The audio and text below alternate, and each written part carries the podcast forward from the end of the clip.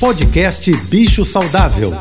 Fique agora com dicas e informações para melhorar a vida do seu pet. Com a veterinária Rita Erickson, especialista em comportamento animal. Olá, boa tarde a todos, espero que estejam bem.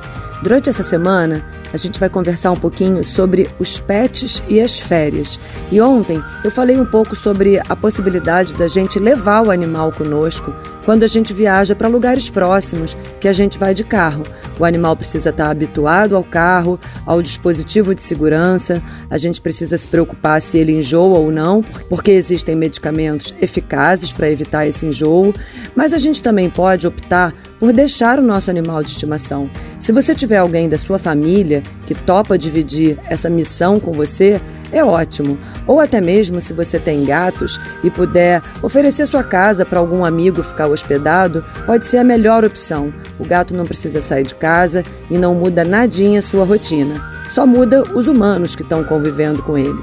Mas existem muitos lugares que fazem hospedagem de pet tanto lugares maiores como hotéis, assim como pessoas que hospedam nas suas casas. O importante é que o animal esteja saudável, com a vacinação em dia e que a gente conheça bem esse lugar para saber se ele é limpo, se ele é um lugar que trata seu animal bem e, é claro, se ainda tem vagas, porque nessa época do ano fica bastante concorrido. Amanhã a gente fala mais sobre férias. Um beijo e até lá! Você ouviu o podcast Bicho Saudável.